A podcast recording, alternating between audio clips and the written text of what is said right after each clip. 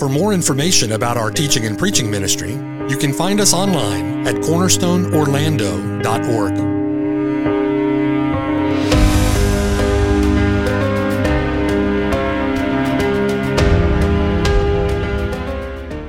The following sermon has been brought to you by Cornerstone Orlando, making disciples for the glory of God.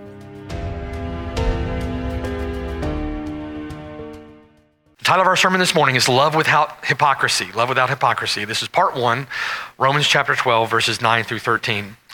So, once again, by the grace of God, We've been given an opportunity now to consider uh, this letter of Paul to the church at Rome, and we are now in Romans chapter 12, working through chapter 12 and the implications of the gospel in the life of the believer.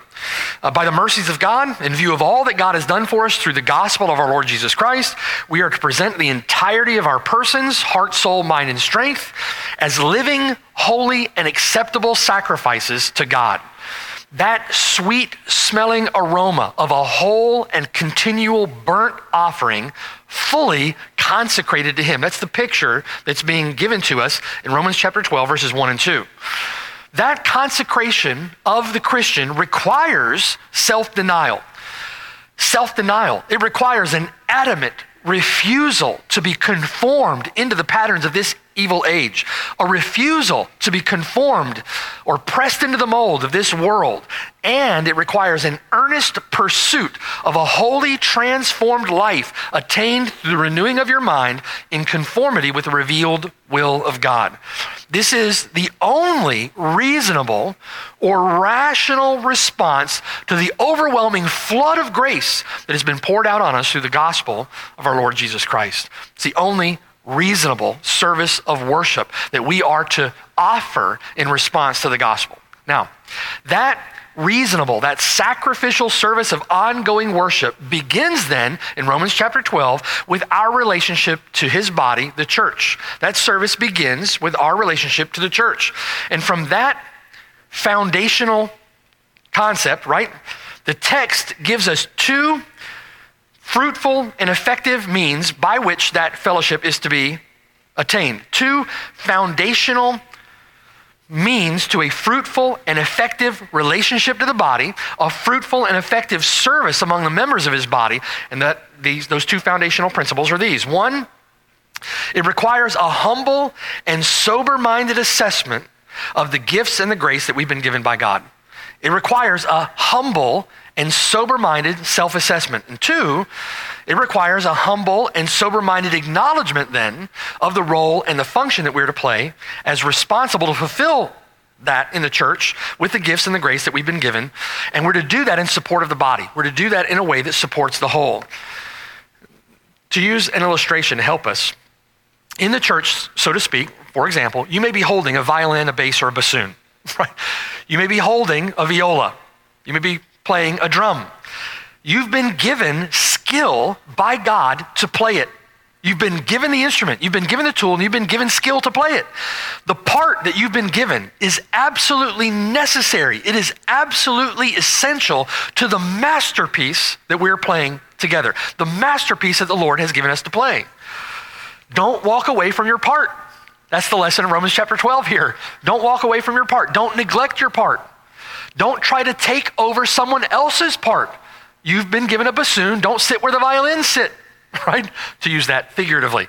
The Lord can move you around the orchestra as He sees fit. He is the conductor. We've been given a symphony to play, and your part is critical in playing that masterpiece. In other words, in Romans chapter 12, beginning in verse 3, we are not to think of ourselves more highly than we ought to think. Don't become drunk on a false sense of your own self importance. Don't become drunk on an inflated sense of the value of your own opinions. Great trouble arises in the church because of what men and women think of themselves. Think soberly, Paul says. Think sensibly. Think responsibly. God has dealt to each one a measure of faith. You've been given a part to play. So play your part in proportion to the measure of faith that God has given to you.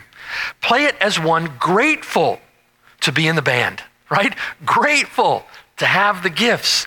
Don't sulk because you're not a drummer. Everyone, everybody wants to be a drummer, right? Don't sulk because you're not a drummer. And don't play timidly. Don't play timidly. Don't overdo it, but don't underdo it either. Play your part with boldness. Play your part with confidence. Play your part in proportion to the measure of faith that God has given to you. Four, verse four. For, as we have many members in one body, but all the members do not have the same function, so we, being many, are one body in Christ and individually members of one another. So then, so then, if you've been given a serving gift, then serve in proportion to your faith. If teaching, then teach. If bringing others alongside is your gift, then bring them alongside. If giving is a way that you are to serve the body, then give joyfully and give generously. If you are to lead, lead zealously and with diligence. If you are gifted with a compassionate heart, then get active in the body, demonstrating compassion, and don't be morose about it. It's the message of Romans chapter 12. Now, in verse 9, then, in verse 9, Paul now continues the very same train of thought. This is not a disjointed list of proverbs, so to speak. This is all connected. And in verse 9, Paul now continues the very same train of, train of thought. He's discussing now the manner in which we are to live and function as members of the body. How are we to live and function in the Lord's church? Here's how, right? Although we are many, we are one body in Christ, and we are individually members of one another. Therefore, because we are one body in Christ, individually members of one another, therefore, verse 9, let love be without hypocrisy. Abhor what is evil. Cling to what is good. Be kindly affectionate to one another with brotherly love. In honor, giving preference to one another. Not lagging in diligence, but fervent in spirit, serving the Lord. Rejoicing in hope. Patient in tribulation. Continuing steadfastly in prayer. Distributing to the needs of the saints. Given to hospitality. Now, each of those particular exhortations in verses 9 through 13 could be summarized by the statement that opens verse 9, where Paul says literally, love without hypocrisy. Love with a godly sincerity. Dr. Murray, Dr. Murray said that no vice is more reprehensible than hypocrisy no vice more destructive to integrity because by its very nature it contradicts the truth. Hypocrisy is Judas betraying Christ with a kiss. It is reprehensible. Hypocrisy is disgraceful. Hypocrisy is shameful. If you're like me, you've been on the receiving end of I love you while someone is slipping the dagger between your ribs. It is reprehensible. Nothing, no vice more reprehensible than hypocrisy. They say, I love you at the very same time that they are acting in very unloving ways. It is repulsive. Amen? It's reprehensible. Paul says, love without hypocrisy. Anupakritos, without hypocrisy, without pretense, without pretending. In other words, your love must be a sincere love, a genuine love, an unblemished love, an unfeigned, unfaked love. Now, the word for love here in verse 9, the word is a noun. It's interesting. Think about that with me. The, the word here is a noun. There's no verb in that opening statement. And so Paul is referring to the character or the quality of the love that we profess or practice. The character or the quality of that love is to be without hypocrisy. Love, noun, the thing, love without hypocrisy. Love must be sincere. Stated as a noun, even, the expression communicates the weight of an imperative, doesn't it? Love must be sincere. Love must be genuine. Love must be without pretense. Love must be without hypocrisy. If we are going to present ourselves as living sacrifices, if we're going to refuse to be conformed to this evil age, transformed by the renewing of our minds, then we must receive this word. We must, with meekness, conduct ourselves accordingly, and we must love without hypocrisy. Love must be anupakritos, literally unhypocritical. Love must be without hypocrisy. The word refers to love that is held up to the light of a biblical standard. Love that is found to be true and genuine through and through will be love that meets a biblical standard for love. Our love must be thoroughly sincere. Now, our English word, our English word sincere, comes from the combination of two Latin words, sine, meaning without, and cera, meaning wax. In other words, sincere is without wax. Now, it was said in the ancient world that a, dis, a dishonest cheat who sold his pottery in the marketplace would use wax to hide defects or cracks in the pottery. He would paint over the wax and then sell his pottery at a higher price as having no blemishes. His pottery was not without wax, it was a painted shell of something different. More reputable craftsmen began hanging a sign over their wares that read Sine Cera, without wax. It means without defect, but it also means without deceit. Right? The one was being deceptive. The one wasn't giving you what you paid for. The one was hiding the defects, hiding the cracks with a cheap wax. The real pottery, the genuine, the sincere, so to speak, was one without wax. It was sincere, sine cera. It was good. You were actually getting what you paid for. You weren't walking away with a hypocritical pot, right? It was said that you could hold up a piece of pottery to the light and actually see the cracks if there was wax in it, actually see the, the defects, if you will, in some of that pottery. Love marked by hypocrisy is a feigned love that hides its true nature behind a deceptive wax. Do you see? Love marked by hypocrisy is a fake counterfeit that hides its true nature behind a deceptive wax. It may even be deceptive to the person who say they love. They've not come to an understanding of that themselves. They may themselves be deceived. Hypocritical love is a wax nose. Right? It melts away under the heat of adversity. It will not hold up under pressure. That pot is eventually going to leak like a sieve, right?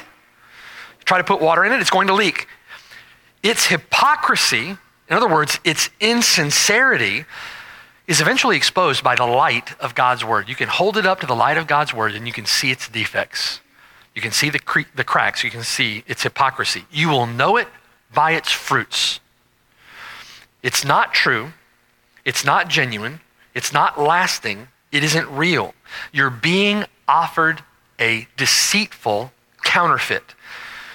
And while they act in ways that are unloving, they turn and say, I love you. That's reprehensible. It's reprehensible. It's repulsive. It cannot be so in the Lord's church. Now, James uses uh, the very same word uh, this is helpful for us. James uses the very same word in James chapter 3. Turn there with me to James chapter 3. And James uses this word in reference to wisdom. That wisdom must be sincere, so to speak. James uses this word to distinguish biblical wisdom or heavenly wisdom from that so called wisdom that is earthly, sensual, and demonic.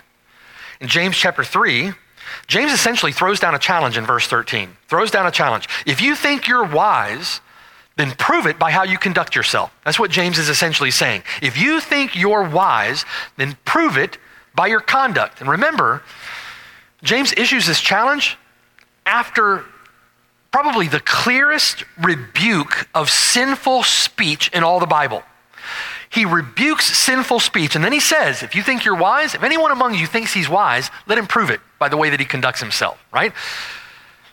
Men go about destroying with their words, cursing their brothers, spewing poison, and then they profess to be wise. They justify their actions, they justify their words, profess to be wise. You can spot a cracked pot by the way he uses his tongue. That's what James is saying. You can spot a cracked pot by the way he speaks. James says, verse 14, verse 14, if you have bitterness and self seeking in your hearts, then don't boast about your wisdom. You see that? If you have bitterness, if you have self seeking in your hearts, then don't boast about your wisdom. Do not boast and lie against the truth. This so called wisdom does not descend from above. That so called wisdom is earthly, sensual, demonic. Because, verse 16, where envy and where self seeking exist, where you have that bitterness and self seeking in your hearts, confusion and every evil thing are there. What is the fruit of that envy and self seeking in your heart? The fruit is confusion, every evil thing. You boast that you're acting with wisdom, but look at the fruit of your so called wisdom. Verse 17. But in great contrast, how do we recognize the wisdom that comes from God? Verse 17. The wisdom that is from above is first pure, then peaceable.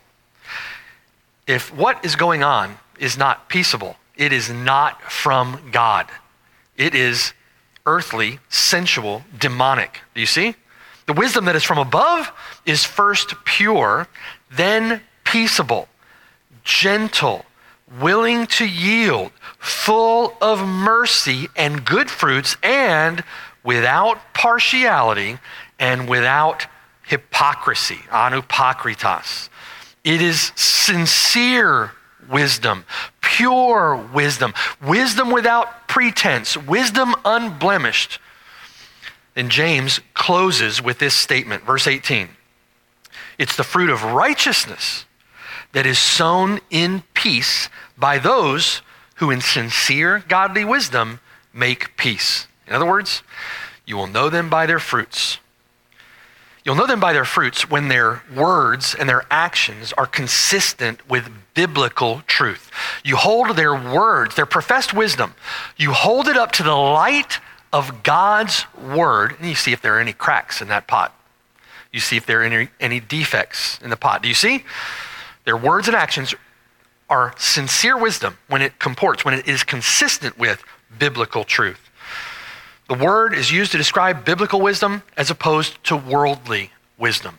The same word, anupakritas, is used to describe sincere faith as opposed to a spurious faith. Paul uses it that way in 1st and 2nd Timothy, right? Of a sincere faith. Here in our text in Romans chapter 12, Paul uses the word to describe a sincere and unfeigned love as opposed to a counterfeit, a pretense. Love without hypocrisy is love that bears biblically definable fruit in our thoughts, words, and actions. You hold it up to the light of God's word and it doesn't pass muster, it's not biblical love. It is love insincere. It's not love without hypocrisy. That kind of love is biblically defined. Love without hypocrisy is a love that bears biblically definable fruit in our thoughts, words, and actions. It's going to show up in the way that you conduct yourself. In other words, Sincere love manifests itself in thoughts, words, and actions that are consistent with what the Bible describes as love. I love you. They're not loving you in the way that the Bible says to love. It's not love, it's insincere, it's hypocritical. Particularly those thoughts, words, and actions that are consistent with what we know of what of love as God Himself has demonstrated His love toward us, particularly in His Son, right? God has communicated in many ways, various ways, times past by the prophets. But in these last days, he has communicated it. He has communicated to us. He's revealed himself to us through the person and work of his Son, our Lord Jesus Christ. And the Lord Jesus Christ shows us how we are to love. Amen? We're to love others as he has loved us. So then, what is Paul charging us with? Brothers and sisters, for the sake of our relationships in the church, for the sake of our body, for the sake of our fellowship, as those who have been placed in this body to play a part, right? Placed in this body to perform a masterpiece, as it were. For those of us in the body, for the sake of our fellowship, love, 1 Corinthians 13, must be without hypocrisy. It must be patient. Love is patient. Biblical love is kind. Biblical love is not tarnished by envy. It's not tarnished by bitterness. Love is not motivated by selfishness or pride, it doesn't parade itself. Love is not rude or self seeking. Love is not selfish or self absorbed. It is not provoked. It's not provoked to offense. It is not provoked to anger. Love does not impugn another's motives with evil suspicion. Love keeps no record of wrongs. Love instead is forgiving. Love does not rejoice boast in its iniquity. Love does not glory in sin. Rather, love glories in that which is true. It will forsake sin and pursue truth for the sake of love. For the sake of our fellowship, our relationships with one another in the body, love will bear all things. Literally, love will put up with all things. It'll put up with all things. Love will believe all things. In other words, it doesn't mean that it believes a lie. Love believes all things in the, in the sense that love will never abandon faith in the Lord. Love will never abandon faith. Love will hope all things in the sense that love will never abandon its hope in the Lord. Love endures all things. Genuine love, love without hypocrisy, never fails. It does not cease like prophecies, tongues, or words of knowledge. One of the central characteristics of a genuine love, of a biblical love, is that love endures. God has loved us in that way. Amen? His love toward us will never, never fail. It never fails. One of the central, essential characteristics of a biblical love is that that love endures. And incidentally, one of the central characteristics of a hypocritical love is that it does not endure. One of the marks or characteristics of an insincere, hypocritical, fake, counterfeit love is that it does not endure. It is easily given up or easily sold out when difficulty comes. When hypocritical love faces personal preference, personal preference wins the day. I know how this, this is how that I should love. I know that this is the way the Bible defines love, but this is what I want. So this is what I'll do. This is how I'm going to justify doing what I want to do rather than loving in the way that the Bible describes genuine love. Rather than loving the way that Christ loves me, I'm going to do what I want to do, and here's how I'm going to justify the way that I do it, right? That's how it, that's how it goes.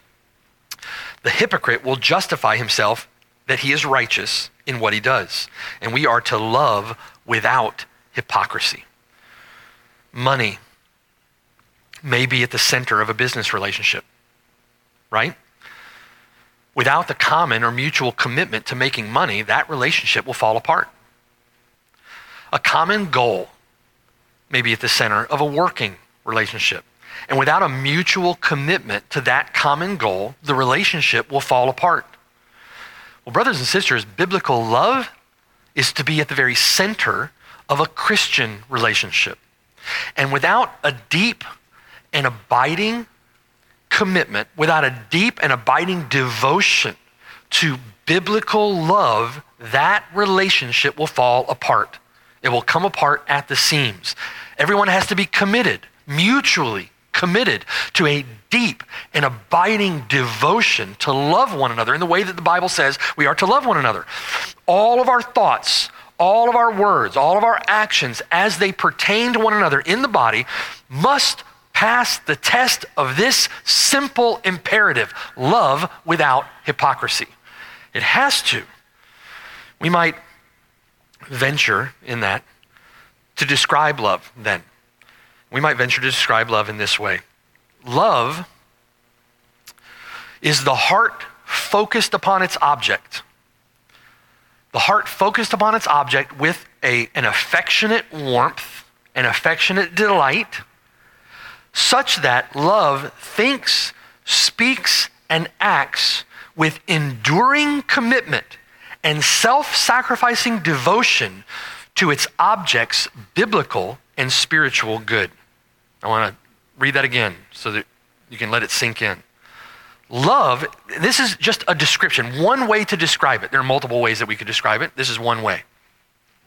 Love is the heart focused upon its object with affectionate warmth or delight, such that love thinks, speaks, and acts. In other words, it's the heart so focused upon its object with delight that it thinks, speaks, and acts with enduring commitment and self sacrificing devotion to its object's biblical and spiritual good.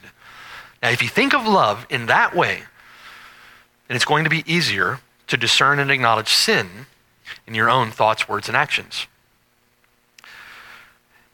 Is what I'm saying loving? Is the way that I'm conducting myself, is what I'm doing, is it loving? Well, is it your heart? Does it represent your heart focused on your object with affectionate warmth and delight? Is it focused upon its object in such a way that you are thinking, speaking, and acting with an uncompromising commitment and devotion to their biblical and spiritual good? Is that what those words are doing? Is that what your conduct is doing? Is that what your conduct, your words, your thoughts, is that what they are representing? Are you loving in that way? Run your thoughts, run your thoughts through that definition, and you'll be more likely to uncover unresolved offenses, bitterness, anger, envy, even indifference. You'll be able to discern gossip, slander, backbiting. You see? Run your thoughts, your words through that definition. You'll be able to discern those things. Run your speech through that filter, and you'll be more likely to expose gossip, critical spirit, a loose tongue. Especially, especially when you're speaking to someone else and you're not speaking to the one who is supposed to be the object of your love. When you're speaking behind that person's back, should be much easier to discern if you run your thoughts, your words through that filter. Run your actions by that definition, and you'll be more likely to refrain from stirring up strife and contention and division and discord in the Lord's body. And that takes vigilance, it takes commitment to think in that way. But we should always, brothers, for the sake of love, sisters, we should be running our thoughts, our words, and our actions through that filter. Love is the heart focused upon its object with affectionate warmth and delight, such that love thinks, speaks, and acts with an enduring commitment and self sacrificing devotion to its object's biblical and spiritual good. Love like that requires work, constant vigilance. It is to be love without hypocrisy. And that is what you are committing yourself to when you say, I love you. When you say, I love you, you are committing yourself to that love. If that focused heart, if that affectionate delight, if that enduring commitment to another's spiritual good, if that self sacrificing devotion to another's good, if it is not mutually present at the center of your relationship, then there are cracks in the bond that is holding that relationship together, there are cracks in the fellowship. And when you fill those cracks with wax, rather than dealing with those cracks in a loving, in a biblical way, to a loving and to a biblical resolution, then your love is insincere. And your professions of love are laced with a reprehensible hypocrisy. That's the way that we're called, we're being called to love. They are even more laced with hypocrisy when you fail to deal with the plank that is in your own eye first and you start complaining or grumbling about the speck in the eye of your brother. We are to love without hypocrisy.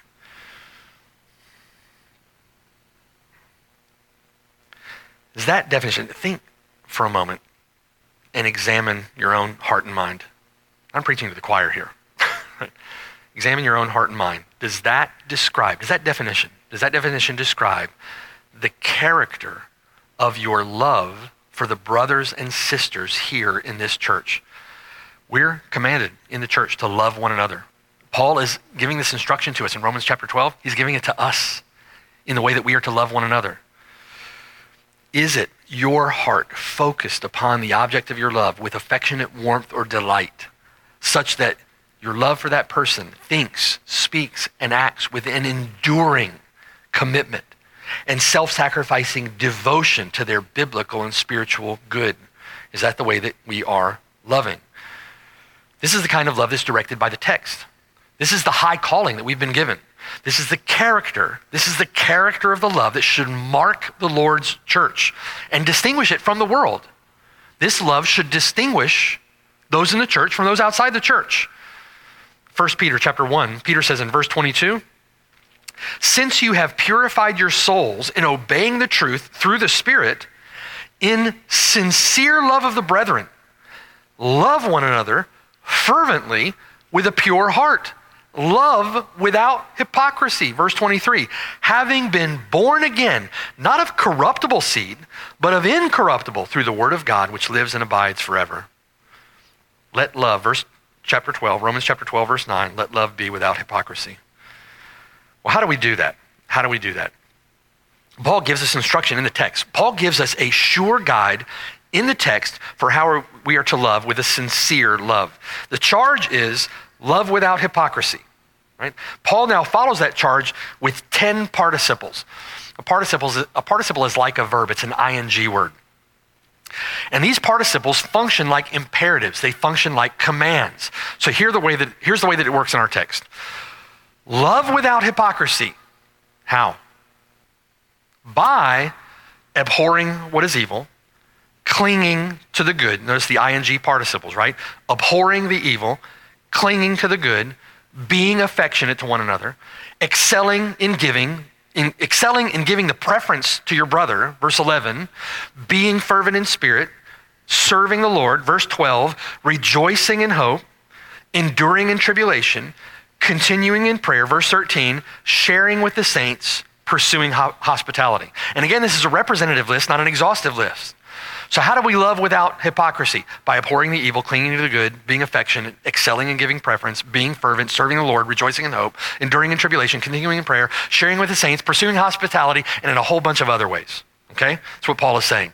This is a list of clear and practical duties now that are necessary to a sincere and fervent love in the fellowship of God's people in the Lord's church. These are necessary. By opening this list with a broad contrast between the evil and the good, Paul is saying here that a sincere love for one another is decidedly moral. It's going to be moral, it's going to accord with God's word. Verse 9 love without hypocrisy, first, abhorring the evil clinging to the good. To the good. So, sin, sincere love then is decidedly moral.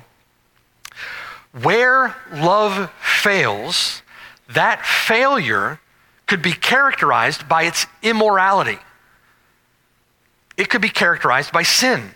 In contrast, the genuineness or the sincerity of our love will first be seen in its moral or ethical character. Its sincerity is measured by its moral or ethical conduct. That's why it can be so devastating, so devastating when unrepentant or unresolved sin is allowed to feed like a leech at the heart of an otherwise godly relationship. When a godly relationship is polluted by sin, corrupted or perverted by unrepentant sin or unresolved conflict, that sin acts like a destructive leech at the heart of that relationship. And unless that leech is dug out, pulled up, that loveless hypocrisy will eventually kill that relationship. That's going to be what takes place. So then, love is going to be morally sincere. It's going to abhor evil and cling to that which is good. Love, morally sincere, will be free then from hypocrisy to the degree that it conforms to the moral love of God. Now, Paul deals with that very subject one chapter over in Romans chapter 13. So flip the page, look at Romans chapter 13, and look there at verse 8. Paul deals with this very subject. Love is decidedly moral in its character. Verse 8, Paul says, Owe no one anything except to love one another. For he who loves another has fulfilled the law. That's interesting, isn't it? When you love another, you are fulfilling the law. Now, Paul says here in verse 8 that we are to have no unpaid debts. We have to interpret that statement by the analogy of Scripture. It cannot mean, according to Scripture, it cannot mean that we are prohibited from incurring a debt or prohibited from incurring a financial obligation. That's not what the text is saying. If that were the case, we would be prohibited from borrowing when we have a financial need. And people borrow in the scripture. We're not prohibited from that in the Bible. So, what does Paul mean by what he says there in Romans 8? The text means that we, the text prohibits us from having an unpaid debt.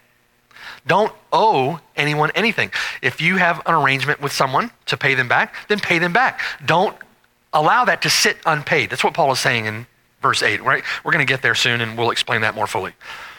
The, Paul, uh, the text prohibits owing an unpaid debt. Psalm 37, verse 21, describes the wicked as the one who borrows and does not repay.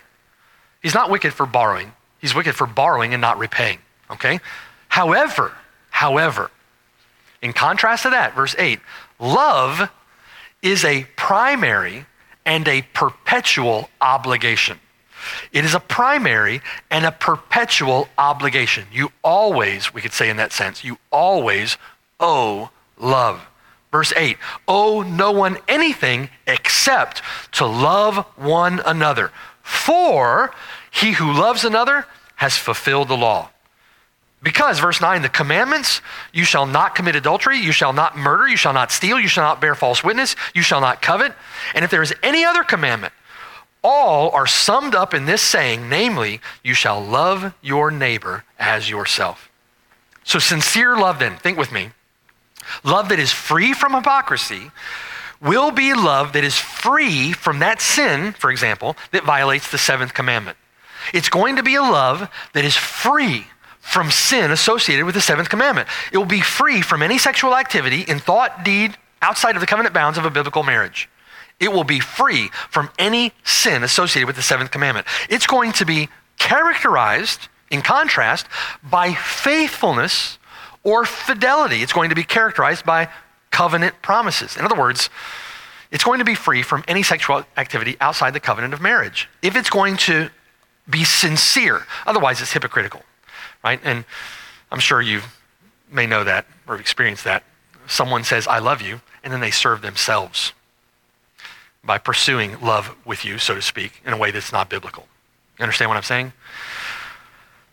Furthermore, from verse 9, sincere love will be free from any sin that violates the sixth commandment, which is you're not to murder. That includes any any instance of that sin. For example, it will be free from unrighteous anger, which the Lord says in Matthew 5 is the seed of murder in the heart. It will be characterized by, by a pursuit of its object's good, their well being. Sincere love is incompatible with that kind of selfishness. Verse 10 Love does no harm to a neighbor. Therefore, love is the fulfillment of the law. Love that is sincere does no harm to a neighbor. Sincere love, love that is free from the stain of hypocrisy, is first and foremost morally pure in its ethical character. It's love that conforms to the law of love. That love willingly and joyfully conforms to the love. And it willingly and joyfully conforms to the law because it is sincere love expressed by someone who abhors what is evil and clings to what is good. To say, I love you, while you're sinning against me, is a profession of love that is steeped in hypocrisy. You see? To say you love someone while you're sinning against them is hypocrisy. And that hypocrisy is reprehensible. The word for abhorrence here refers to an utter hatred. Jude 23 conveys that sense of utter hatred when he says that believers must have uh, hate even the garment that is defiled by the flesh. They have an utter hatred for evil. That's how we must view all evil. We must view evil in that way. We must cultivate within our own hearts and minds an utter hatred for it. That cultivation of that hatred comes as our minds are renewed, Romans 12, 2, through the Word of God, in conformity to the Word of God. We must be transformed by the renewing of our minds and to cultivate a hatred, an utter hatred for evil. It's the one who has cultivated that abhorrence for evil that will not abide it in his thoughts, speech, and action, actions. If you hate it, you will not abide it in your thoughts. You're going to be fighting against it. You will not abide it in your words. You will not abide it in your actions. You're going to be fighting against it. We are to abhor that which is evil. If the one who has cultivated, the one who has cultivated that abhorrence for evil, certainly will not, will not abide evil in their relationships with their brothers and sisters in the church. Where there's evil, they're going to be digging it out. Abhor that which is evil. So think with me now. Are you prone to grumbling? Are you prone to complaining? Are you given to a critical spirit? Are you tempted to evil suspicion? All those are sins, right? Those are sins against God. It is at least in part due to the fact that you do not look upon that sin with the utter abhorrence that you should. It's at least in part related to that. Right? In other words, we are to cultivate within ourselves an utter abhorrence for evil, such that we don't even want to look upon it. We cannot abide it in our thoughts, words, and actions. And if we're given, if we're given to a sin, that's a sin that we are prone to, then at, it's at least in part due to the fact that we haven't cultivated within our own heart and mind the abhorrence of it that we should. And we need to work on that. Do you gossip? Do you slander? Do you receive slander? Do you entertain slander? Do you undermine the high esteem that is due your brother by speaking critically of him behind his back? It is, at least in part, due to the fact that you have not readily recognized or acknowledged the seriousness of that sin and cultivated within your own heart and mind an abhorrence for it. That abhorrence for sin is the fruit of someone who has been transformed by the renewing of their mind. It is a mark or a characteristic. A growing abhorrence of sin is a mark of someone who's being transformed, being renewed in their mind. The Spirit of God, applying the Word of God to the heart and mind of that person, will produce the fruit of abhorrence for that which is evil. Paul says in Ephesians chapter 5 verse 8, he says, "You were once darkness, but now you are light in the Lord. Walk as children of light, for the fruit of the spirit is in all goodness, righteousness, and truth." The fruit of the spirit will depart from iniquity. David says of the wicked in Psalm 36, David says, An oracle within my heart concerning the transgression of the wicked. There is no fear of God before his eyes, for he flatters himself in his own eyes. It's another way of saying that he justifies himself. He justifies himself, he flatters himself in his own eyes. He says, when he finds out his iniquity and when he hates. When he finds out his iniquity, when he hates another, he justifies himself, he flatters himself in his own eyes. The words of his mouth are wickedness and deceit, no matter how he justifies it. He has ceased to be wise then and to do good. He devises wickedness on his bed. He sets himself in a way that is not good. He does not abhor evil. He does not abhor evil. Likewise, likewise, the one who would love with a sincere love is the one who clings to what is good. It's the same term used by the Lord in Matthew 19 to describe marriage, where the Lord says, For this reason, a man shall leave his father and mother and be joined to his wife. Describes that union as they shall become one flesh. In other words, he will cleave to his wife to such a degree and with such an intimacy that they could be described as one. That's how we're to cling to that which is good. We're to cling to good. That living sacrifice who would love without hypocrisy will be one who abhors what is evil and cleaves to what is good. Remove the godly and moral implications from a sincere love, and all you are left with is the empty husk of a bankrupt counterfeit that is steeped in hypocrisy, full of wax, cracks, and defects. Amen? So, that sincere love that Paul is calling us to is a very tall order. It's a very high calling. It requires constant work, constant vigilance, constant dig- diligence. And that kind of sincere love is, frankly, brothers and sisters, impossible. If we are not going to get life and death earnest about setting aside that sin which so easily ensnares us and get to work, working at loving one another without hypocrisy, and doing that in the power of His Spirit, it's impossible. Sincere love, though, is possible with the help, the strength, the supply of His Spirit. Sincere love will guard the use of your tongue, abhorring what is evil and clinging to what is good. Sincere love, sincere love will esteem others more highly than yourself. Sincere love will labor for their edification, will demonstrate enduring commitment, lasting devotion to their spiritual well being. Sincere love will confess sin, will repent of sin which pollutes the relationship, will dig out that which pollutes the relationship. Sincere love for Christ will mortify sin. We are to love one another as Christ has loved us.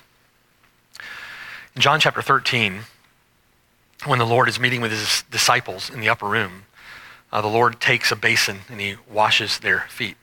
That encounter with his disciples in the upper room is preceded by this statement in verse 1, where the Lord is said to, uh, having loved his own who were in the world, he loved them to the end. Now you could take that statement, having loved his own who were in the world, he loved them to the end, meaning the end of his life. To the very end of his life, he loved his own who were in this world. He gave up his life for them. And that would certainly, absolutely be true of the Lord Jesus Christ. What that word end is referring to there in John 13, 1 is the uttermost. He loved them to the highest degree imaginable, not only delivering his body up in death for them, but taking their sin and shame upon himself on the cross.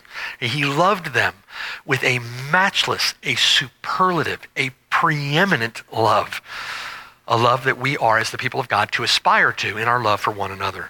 It's a tall order, isn't it? A high calling.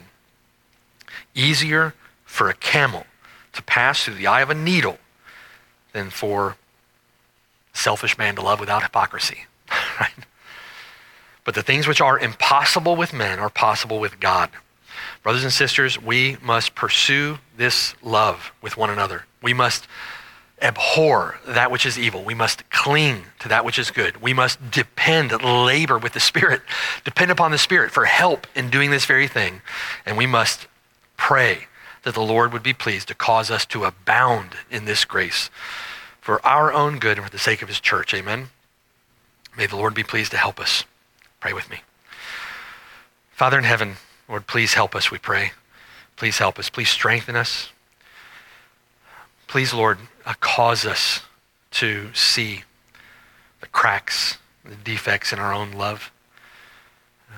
Cultivate within our hearts and minds an abhorrence for evil.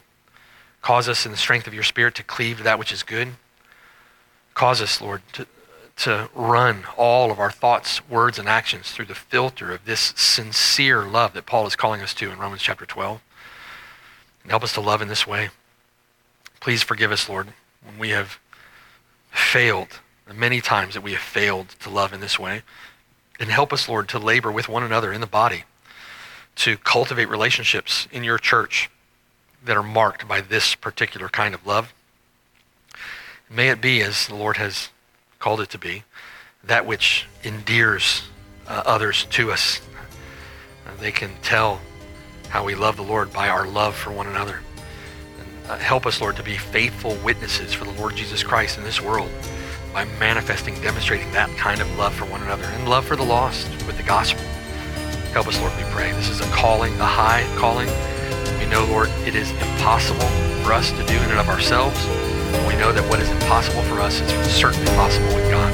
So, Lord, command what you will and supply that which you command